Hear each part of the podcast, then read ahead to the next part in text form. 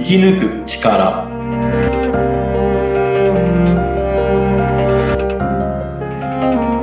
こんにちは川口天満ですこんにちは、天満さん。今日もよろしくお願いいたします。インタビュアーの小室美智子です。よろしくお願いいたしますお願いいたします。えー今日はですね、前回に引き続きまして、えー仏教用語、えー本来の意味をぜひ天満さんに教えていただいて、えーその意味を知った上で、えーしっかり理解して言葉をね、あの、慈しみながら使いたいなというふうに私自身も思っておりますが、今日は何について、はい。そうですねよくはい。会社利益利益っうん。ああ、はい。はい利益。はい。てありますけど、利益、うん。はい。どういった今捉え方？利益はそうですね。その、まあ、あの、字にあるように、あの、まあ、会社であったり、まあ、まあ、個人であったりしても、その行いに値する利をいただく、対価をいただく。それが利益 という感じの捉え方をはいして、してしまっております。はい。もう今そうですね、まあ、あの会社の利益と、うん。まあ、利そうですね、うん。理にかなったはい、みたいな。はい。そうですね、うん。まあ、動いたもの貢献したものに対しての報酬、はい。対価と報酬みたいなはい。はい。もともとは、あの、えー読み方は、えー利益。ああ、利益。はい。ご利はい益の利益ですね。はい、はい、は。はいうん。利益ではなく、利益。はい。はい。あの、帰ってくるうんんですけど、うん。それに対しての、あの、まあ、ためになることをするということで、うん。帰ってくるものの方にフォーカスが当てられたんですけど、もともとは、その、何かのためにうん。するっていう、奉仕の、うん。する方が先、与える方はい。なんですね。うん。それに対して、あの、くどく、まあ、ご利益が、あのまあ、いいことしたらいいことで返ってくるってことに対してのご利益があるっていううん。ことなんですけど、その、返ってくるものに対してのフォーカスの方が今、こそうですう、ね。はい。なんで、まずは、あの、ためになることをうん。与えるというか、奉仕するっていうところうん。からの言葉なんで、うん。先にためになることをするということがあってのうん。利益。まあ今で言うと利益が返ってくるよっていう。うん。なんではい、そうなんですよ。この見返りを求めてると、うん。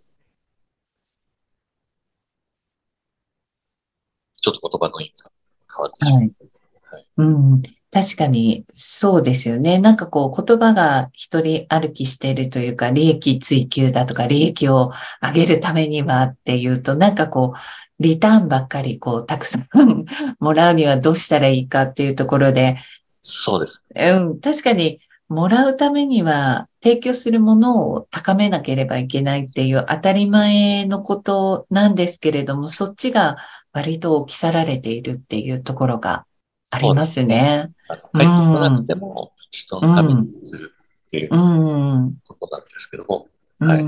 確実に、あの、返ってくるものを目的にというそう言葉、そうですね。もうそういう捉え方になってしまってますよねはい。利益って。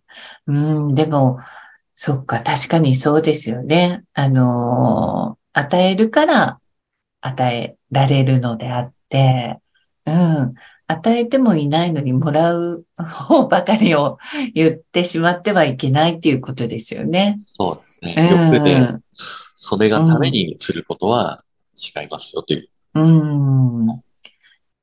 そうですね。でもなんでこんな、あの、こ真逆とは言わないですけれども、ある意味この与えるっていう大事な部分があまり包括、包括されない言葉にこう変化してっちゃったっていうことなんですかね、どんどん。そうですね。やっうぱ、ん。うん。帰ってくる。うん。まあ、間違いなく本当に帰ってくるんですけど、悪いことしたら悪いことでも帰ってきますし、うんいいことしたらいいことで帰ってくるんですけど、うん。それはやっぱ、あの、無欲というか、世の中のためだったり、人のためうん。たりですね。うん。うん。じっと知りたりでありまして、まあ、うん。他人のためにはい。すると、それがまあ、帰ってくるよっていうところで、うん。まあ、帰ってくるってことは、あの、法則としてうん。あるんで、うん。それをもう、あの、物心でその人のためっていうよりかは、もうその帰ってくるものを求めてやるっていうことに変わっていってしまったんでしょうね。うん。そうですよね。なんかこう、とかく、あの、ちょっと円マークが 結びつくような、そんなちょっと言葉になってしまってますよね。そうです。うん。うん。でも、そこにはきちんといただく、まあ、いただくことをまず先に考えるのではなくて、与えることがまず大前提にあるっていうことですよそうですねね。。それによってうん、あの、得られた、まあ、幸せのことを、うんまあ、利益ってありがたいもの、うん。まあ、利益ですけど、うんはい。はい。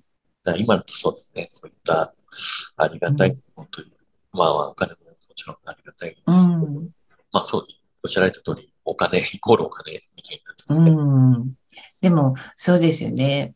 それだけではないっていうことですよね。もちろん、あの、利益って言っても、こう、うん、なんか人との利益にっていう言葉にちょっと結びつけるのは違うかもしれないですけど、でも自分が何かこう、心を持ってやったことで、あの、人とのご縁が広がったりだとか、そういうのも広い意味では、そのルーツであった利益とかに入ってくるんですかね。そうです。うん。はいうん。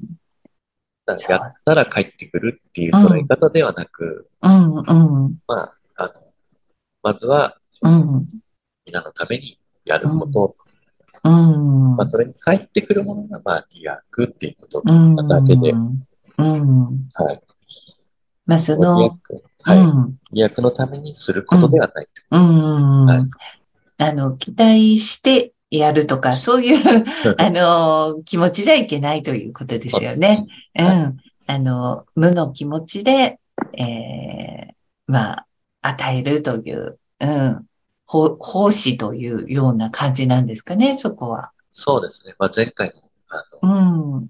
ありがたしに、うん。ありがたいに、と同じなんですけど、うん。はいそうなんです。うん。